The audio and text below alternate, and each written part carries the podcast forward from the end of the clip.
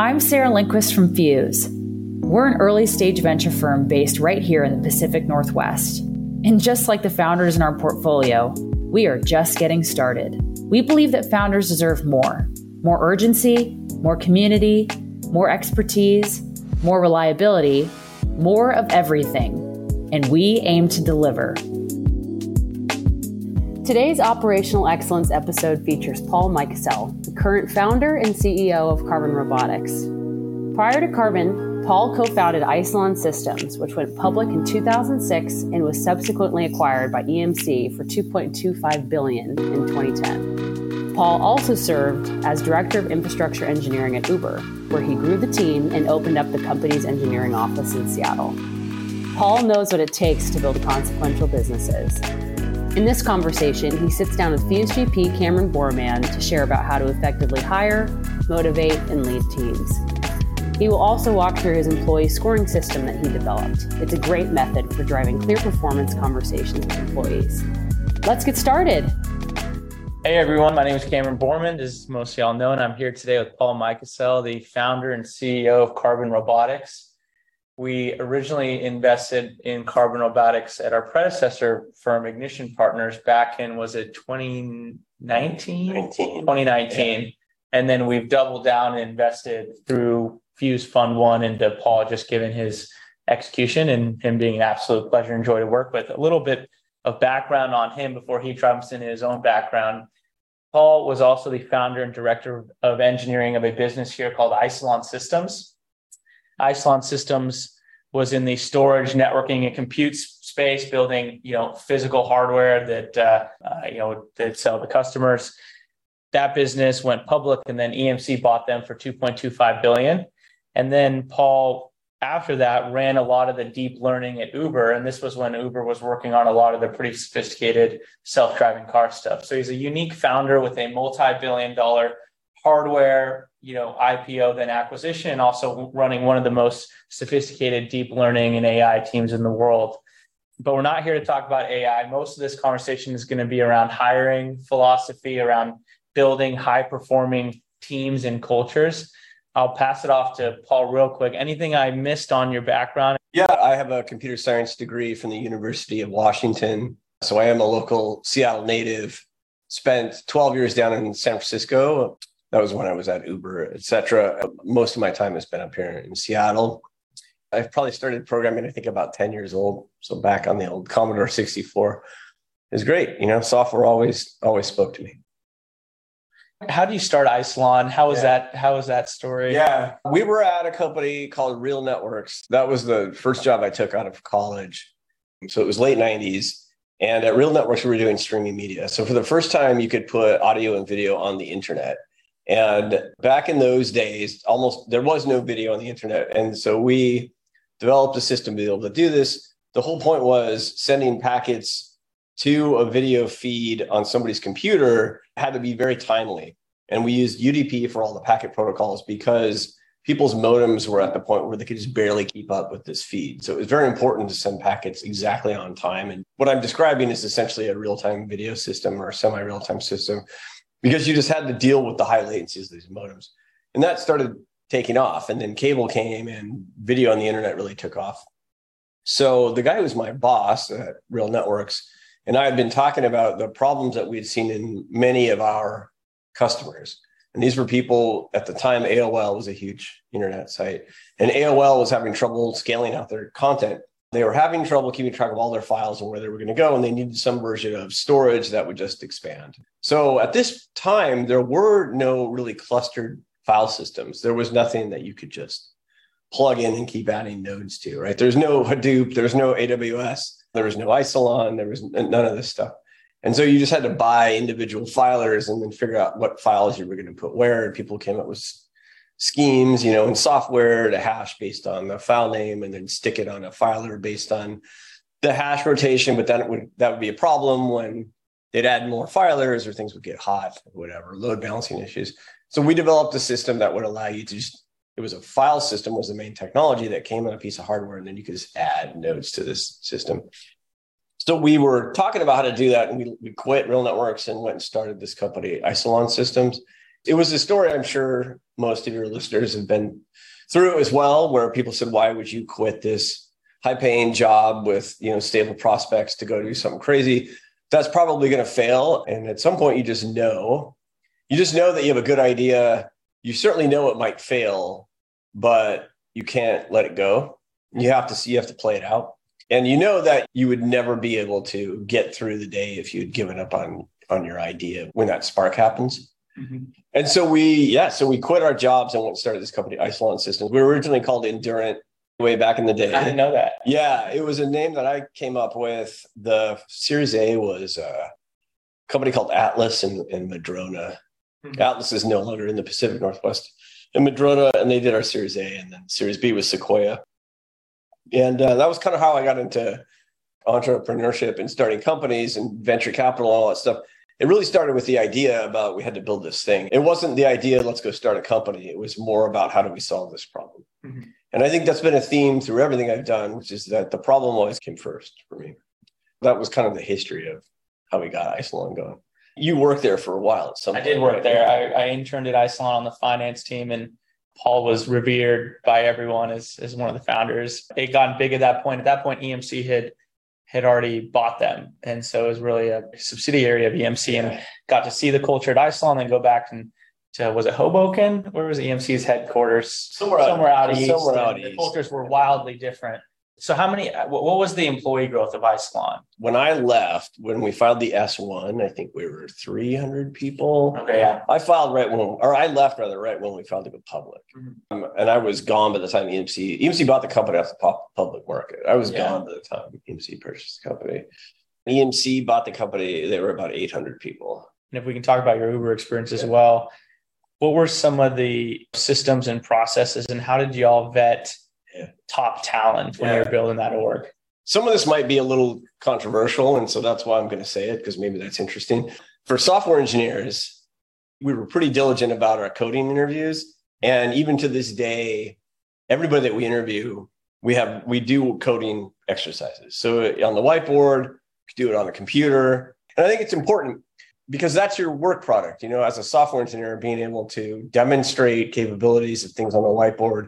I think for us, it's a requirement, but I think the key to coming up with good interview questions is come up with something that you actually had to solve as a part of your job and distill it down to something digestible, you know, cut off all the rough edges and make it a, a straightforward problem.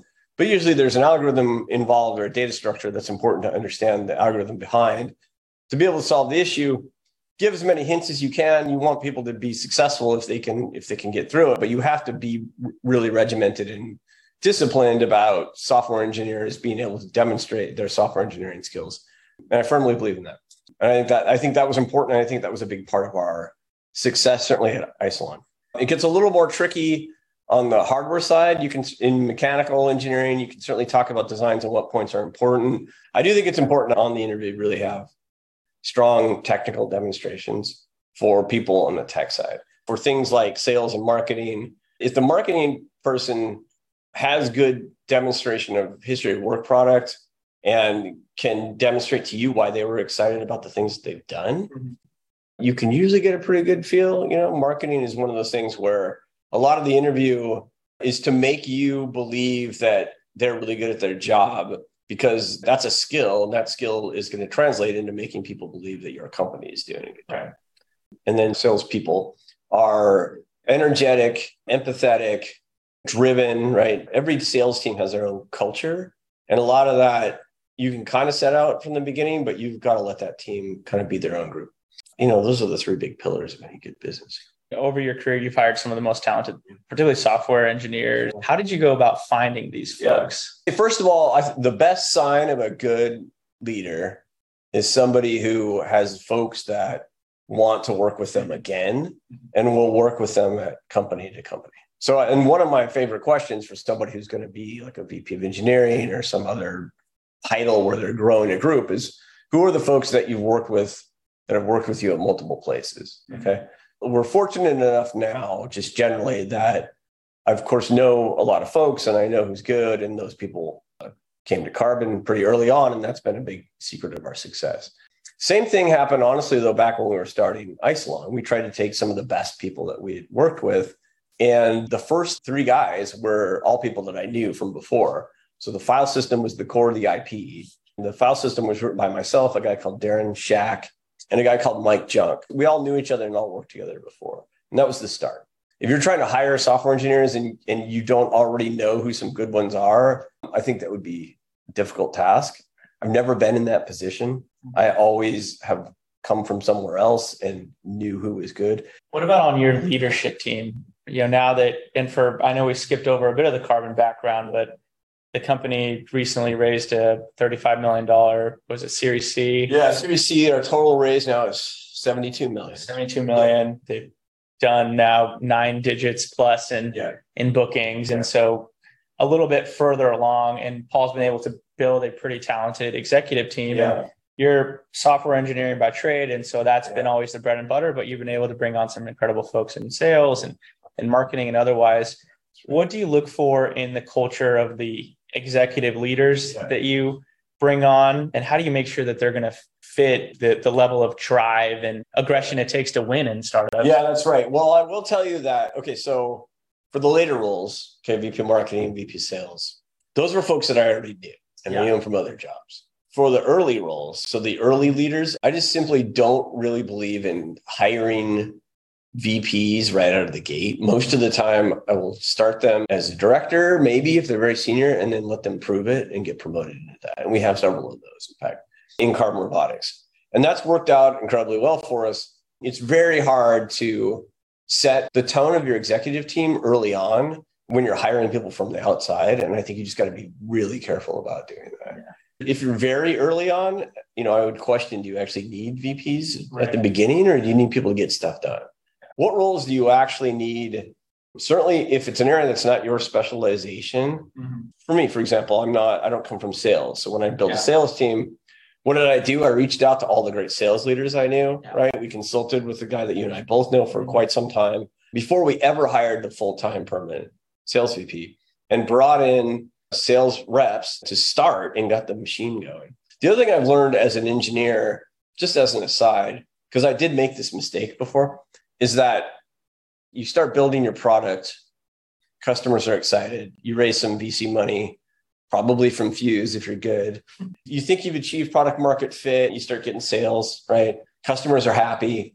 You decide you're going to bring on a sales team. The big mistake to make at that point is to say, I'm now going to hand off my sales process to this sales leader and this team. There are so many things that you were doing that was working along the way that you probably didn't realize were important, and you just hand that process off to somebody. It's a huge mistake. And I made that mistake at, at Clustrix, actually. The thing you need to do, if you're a product person or a technical person, and you're building on a sales org, is continue that partnership with the sales team and make sure you're still playing an active role in the sales process instead of just like a handoff and here you go, right. continue on until you can demonstrate that you're not needed anymore. And sales is tricky because I always, you know, sometimes people say, well, you got to have your sales leadership make projections about what they're going to do, and then they need to achieve that. Okay, but and but also sales folks are optimistic. They have to be. Yeah. And you got to be really careful about this. And so data, past success, looking at metrics, you know, use your C R M, get good with your C R M, care about your C R M, make sure you're tracking what's working and what's not working. Who's got what deals coming in? What's their close rate? You really need to look at all of this stuff. And I got people all over the country. You know, yeah, yeah. We're about to have people in Europe. I mean, we're we're and we'll still get together once a quarter, go through everybody's territory, what they're doing, what they're planning, what's working, what's not working. Make sure everybody's kind of on the same page about, you know, what's the messaging, what's the expectations, what do you need to get out of a demo, what demos are being successful and not successful. Yeah. So we do sales kickoff every quarter. I always like to do part of a day every time where we'll take about three hours and we'll just do live calls. Hmm. We'll do live sales calls. We'll be in a room like this. We'll follow we'll, one of our reps will have an account and we'll let's let's call. And everybody's quiet. And we let the reps sort of walk through it. And then we talk about what worked and what didn't work. This is kind of like the whiteboarding coding exercise in that it sounds intimidating, but once you start doing it, it's just the thing that happens. Right. And you get a lot out of it. You know, you learn a lot. Learn a lot out of that. So I think for those kind of important level setting, strategic meeting, you just got to do them in person. Yeah, I agree. So we talked about hiring. We've talked a little bit about philosophy, managing these folks. What about tracking performance, yeah, performance reviews? Performance reviews are very important to me. We have a three-axis rating system. It's the same system I've been using for twenty years. These are orthogonal axes, right? They are non-overlapping, okay? So the first one is skill set and competency, okay? Are you just good at the work of your job? So if you're a mechanical engineer, are you proficient in SolidWorks? Do you make good designs? If you're an electrical engineer, do you know how to do all the right stuff to get a P C B to market? If you're a software engineer, do you have good code? Does it work? Does it stand up to the test of time? Do you fix bugs, et cetera? The second axis, right, is work ethic, okay? Completely orthogonal. Are you going the extra mile? Are you helping when needed? Are you tackling problems that aren't necessarily your problem, but you see the organization needs it solved? In cases where, you know, we do got to grind and get something done for a certain date, are you, you know, is this person capable of doing that when we need it? And those are completely separate from each other, right? You can have somebody who's great in one and different in the other. Okay, and then the third axis of this three-axis rating system is interpersonal skill set. Do you get along with others? Can you take feedback? Do you give constructive feedback? Are you just generally, you know, friendly to be around? Um, it doesn't have to mean extroverted. It just means, are you somebody that can work with other people? We've all met those folks who are real grinders, who work really hard, who are great coders, but are just terrible people to be around. You should have these things that are non-overlapping that you can rate people on. That's my system. You can use it if you want or choose, but I think it's important that they're non-overlapping. Interpersonal yep. skills, work ethic. First one, skill set. Skill set. Yeah. Okay. So that's the first thing, the rating system. We rate everybody from one to five. Five is the best and rarely achieved. One means you're basically about to get fired. Three means you're doing fine. You're doing what we expect of you. Four is you're doing amazing and probably going to get promoted. And five is, is literally rarely achieved. Uh, the way that we do compensation is it's an exponential. Okay. So it's not linear. We set it up so that you have a certain raise amount. So it's whatever you think your average needs to be, right? For somebody who's a model employee, a three. If you get a three, you get that amount. You get two point five, no raise, no bonus, no shares, right? We don't do bonuses, but no raise, no shares. Okay.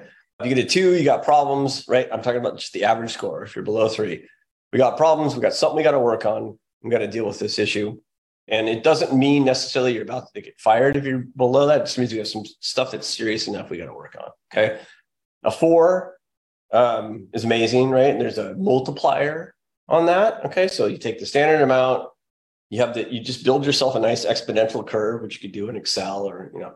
And then, so it starts at one is at the three, right? And then it goes exponential from there. And you can play with your scaling factor and figure out what makes sense. Yeah. So why is it exponential? Why is it not linear, right? Why is, you know, the, why is the, why is the uh, raise of a five more than twice what the raise of a four would be, right? Why is it exponential? The reason why it's exponential is because people at the top of that curve are always the ones who pay dividends in more than just this work output.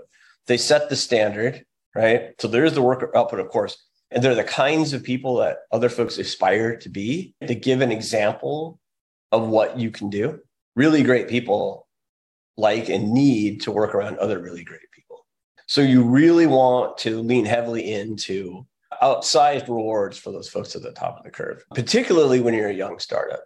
Early in a startup's journey, it could be a couple folks yeah. that really help drive that when you're five, ten, twenty, thirty in people. It could be those two to five top performers that really help you see around those corners or help amp the team up. And so if those people don't feel like they're rewarded and leave to another business or worse, go to a competitor, I mean, that could change the year trajectory from being the winner in a category to being the tenth best and, you know, basically not worth anything. What happens over time, it's very hard to sustain that kind of culture when you start going to hundreds of people. Yeah. Uber was probably the weirdest.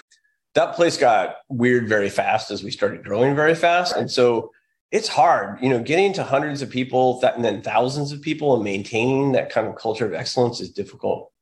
What happened to us at, at Uber was as we started bringing in more experienced managers, everybody had their own performance system that they wanted to use. And what happened was everybody's system got kind of like added together. Got it. So we started with my like three point system, and then it morphed into a five point system. And then Travis had this like fifteen point scale that he wanted to use. The question you need to ask yourself and, and get your manager to ask themselves is, did I do enough that a reasonable expectation would be met that I tried to help this person? And then after that, you should just just cut the relationship, right? Early managers have a problem with that because they always kind of think, oh, I could have done more or whatever. But the other problem is they put themselves in that person's mental space and they say, you know, how would I feel if this was happening to me? Right. But the point is the organization can't sustain that. And hopefully the person who you trust to be the manager would not have gotten into that right. position. And we've, you know, I've been through this a bunch. We went through this recently at, at Carbon where there was somebody who wasn't, who wasn't working out. We talked to the manager. He wanted to let it go for another cycle. And he thought there was thing. And I, and my point was, let's just fire them tomorrow. Right. Uh, and we talked about it. We talked about it. We talked about it. Okay. We fired them the next day. Yeah. And immediately that manager felt completely better. Realized that this was the right decision all, all along. And what I will tell you is when we went back and checked this person's work product, it turned out that they had basically just been lying about how things were, were going and that they were way behind on what they were supposed to be doing anyway. Right. So all of this stuff kind of came out. If we had waited, we would have wound up in a spot where there would have been some more progress on this thing, but it would have been probably not very good. It was certainly not heading in the right direction. And we would have had to make the same decision later. Get the documentation to the point that you feel like this is demonstrable, that you gave them goals, they didn't achieve them, and then let them go.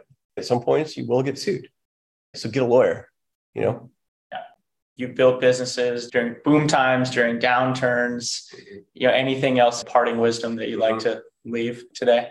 You know, there's all these tropes about the best prepared people seem to get all the luck, et cetera, right? Right. I think that's absolutely true, though. You try to do everything as well as you do your main thing because you never know where the opportunities are going to come from. And sometimes you get shocked and surprised by something that came up and you just happen to be ready to capture that opportunity. Yeah. And I, when I think about all the stuff that happened to us at Isilon, all the things that have happened to us at Carbon, even the things that happened to us at Uber, a lot of the time, the success comes from events that you couldn't have planned, weren't planning for, but were prepared to take advantage of because you were doing everything else as excellently as possible. Yeah. So just think about the ways in which you do things as a company. Are you ready to jump on a new opportunity that comes on and do it with quality? We hope you enjoyed this conversation. There is more to come in our next episode coming in a few weeks that will feature Fuse operating partner John Connors. The topic of discussion there will be how to build and run world-class boards. As always, we appreciate you joining us and see you on the next one.